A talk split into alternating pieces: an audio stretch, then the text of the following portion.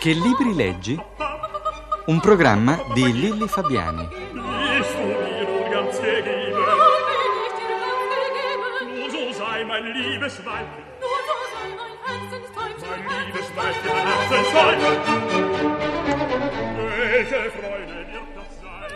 Franco Monteleoni, il nostro ospite di oggi, da molti anni si occupa di mass media, ovvero di comunicazioni di massa. La sua prima grande passione è stato il cinema, però da un po' al centro dei suoi interessi è la radio e la televisione. Da qualche mese per Marsilio è uscita una sua storia della radio e della televisione in Italia, più di 500 pagine colme di dati, avvenimenti, personaggi. Eh, possiamo dire che è una storia degli ultimi 70 anni d'Italia visti attraverso la radio e la tv? Ma esattamente proprio così, ed è proprio quello che io ho cercato di fare, eh, nel senso che libri eh, sulla radio e sulla televisione in fondo ce ne sono tanti, soprattutto di taglio sociologico, di taglio politico, perché naturalmente le questioni politiche sono di grande rilevanza, ma mh, vedere la storia del paese, la storia di questi decenni, poi carichi di avvenimenti, perché questa storia eh, comprende il periodo fascista, comprende il periodo del dopoguerra, quindi della ricostruzione, un periodo delicato, i favolosi anni 60 e poi, diciamo così, l'epoca eh, in cui siamo attualmente immersi.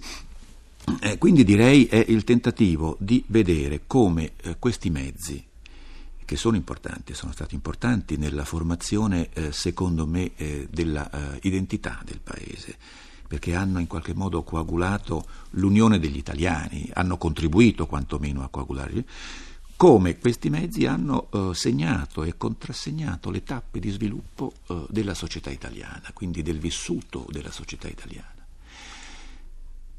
Senta, nel ri- ripercorrere nel suo libro quel periodo che va dal 1955 al 1965, che sono gli anni delle grandi speranze e dei grandi progetti, e osservando i programmi di oggi ho un po' l'impressione che quelle speranze siano state deluse perlomeno per me. Si tratta da parte mia di nostalgia de- della giovinezza o è proprio così? Eh, sì, la parola nostalgia è stata usata spesso in queste ultime settimane a proposito anche di altri libri e non solo del mio. Sì, qui entriamo, ecco, un po' più addentro eh, nelle questioni che eh, questo libro tratta.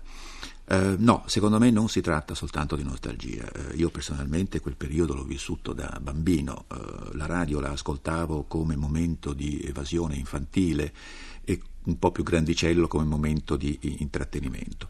Ma um, ad uno sguardo storico, attento, io credo che quelle speranze effettivamente siano state un po' deluse. Ma perché? Ecco, bisogna anche un po' chiarire e spiegare perché. Dopo la parentesi, chiamiamola così, eh, del fascismo. Mm, nel dopoguerra la radio, e questo io sono un po' in contrasto con certa storiografia un po' troppo ideologica, la radio ha contribuito alla rinascita dello spirito pubblico italiano del, del, del dopoguerra ed è stato uno degli elementi della ricostruzione, se non altro della ricostruzione morale del paese, della ricostruzione eh, delle speranze che in quel momento il paese eh, aveva, le grandi speranze di rinascita.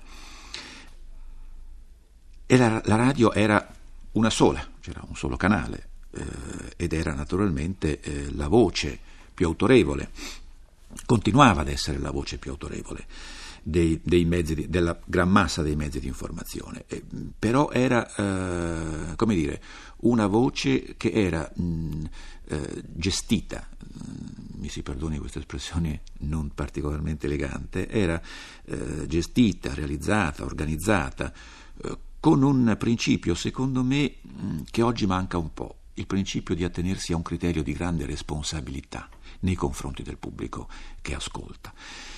Questo eh, è stato un elemento fondamentale della radio di quegli anni.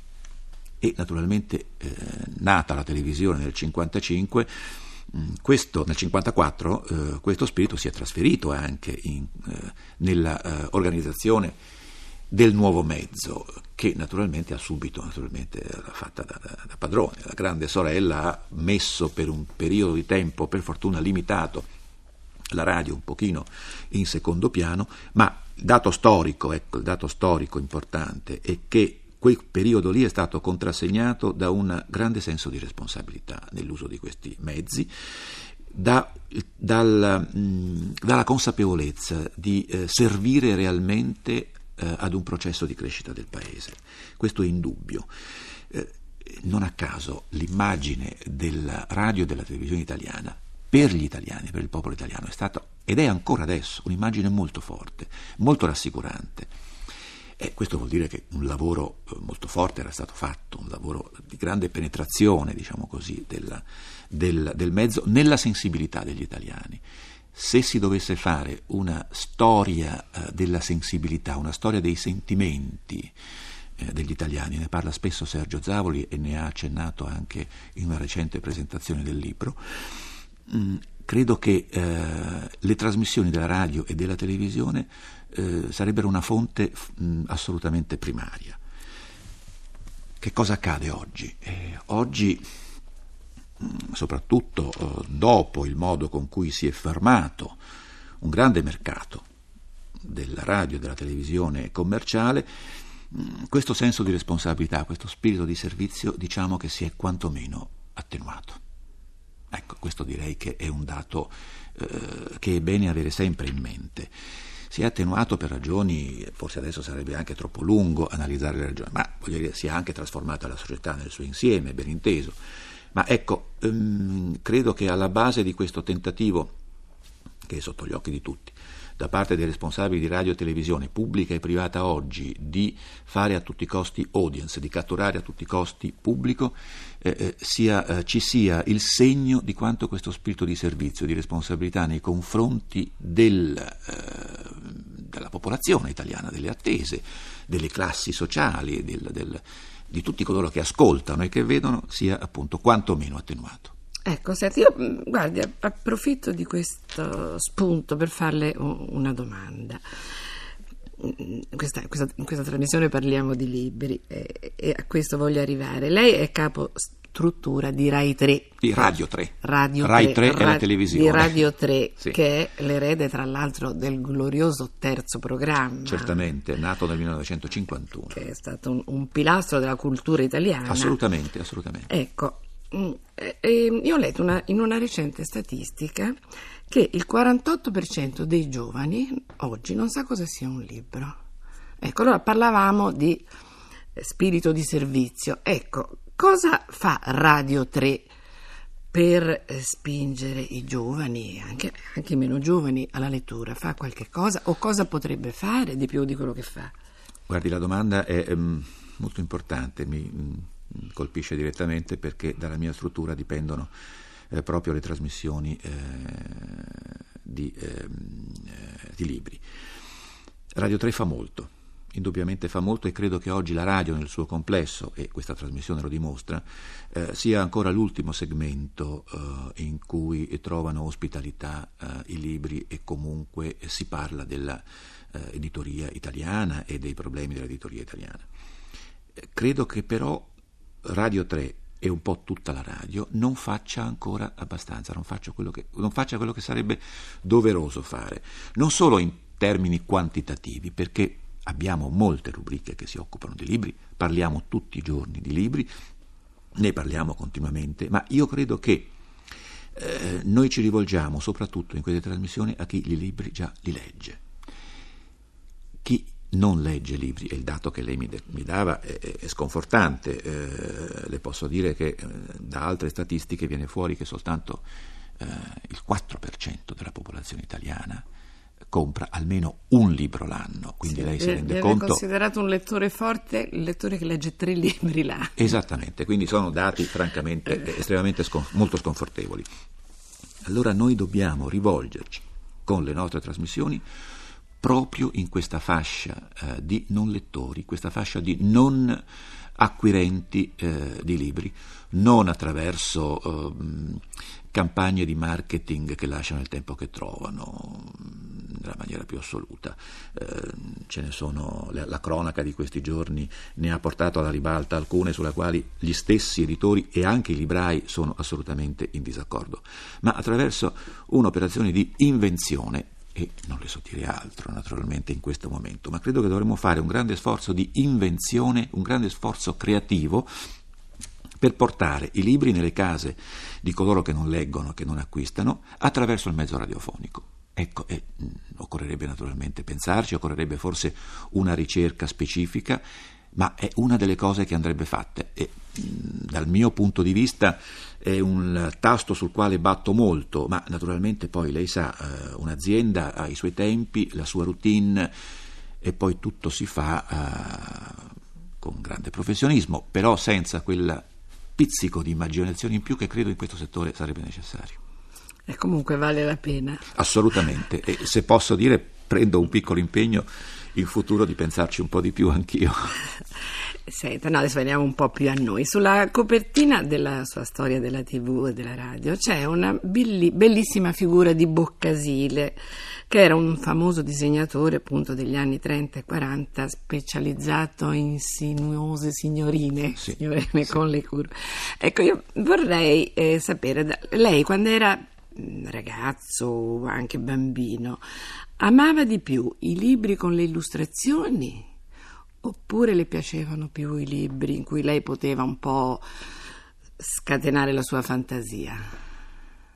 No, io amavo di più i libri con le illustrazioni e in particolare ricordo una bellissima edizione che purtroppo ho perduto del Robinson Crusoe in cui c'erano dei disegni fascinosissimi, straordinari e credo uno dei libri che ha più contribuito alla um, formazione del mio immaginario, proprio quelle edizioni di Robinson Crusoe, con dei disegni bellissimi.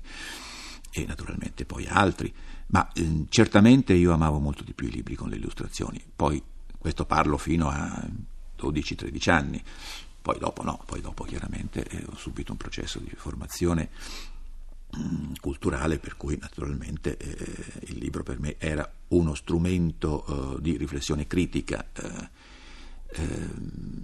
però um, io do molta importanza, forse perché sono un uomo di radio televisione, do molta importanza mm, nella mm, promozione tra il mondo giovanile, dell'infanzia, del libro per ragazzi, a una mm, capacità di attirare l'attenzione dei ragazzi attraverso le immagini. Eh, credo che questo sia ancora, lo è sempre stato, un grimaldello, una gherminella molto, molto forte. Senta, un'ultima domanda, abbiamo solo 30 secondi. Eh, la, la, sua passione per, il, per il, prima di tutto per il cinema, come dicevamo, e poi per la radio e la televisione, come è nata? C'è un libro dietro? Oppure uno spettacolo, un film? Che, da, da, cosa è nata Posso questa essere sua sincero? passione? Eh. All'inizio della mia vita c'è uh, una visione di uno spettacolo teatrale in questo spettacolo era tempo di guerra, ero piccolissimo, in questo spettacolo teatrale, visto in un paesino in cui i miei erano sfollati, c'era una eh, provocante figura di donna. Boccasile? È in qualche modo molto simile, esattamente. E da quel momento è nata una grande passione, prima per il teatro, che ho... Uh, in qualche modo fatto anche come attore, è un piccolo peccato di gioventù. Aia, questo peccato Piccolissimo che è peccato di, di gioventù. E poi per il, cinema, per il cinema e naturalmente per questi mezzi, come dire, più moderni, più attuali. Eh, purtroppo abbiamo finito il nostro tempo. Insieme a Franco Monteleoni saluto i nostri ascoltatori. Do loro appuntamento a domenica prossima e ringrazio Gianni Fazio della collaborazione tecnica. Arrivederci a tutti. Grazie.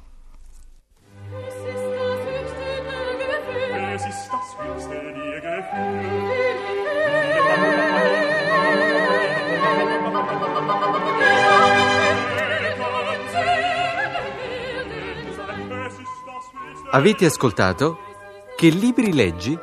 Un programma di Lilli Fabiani.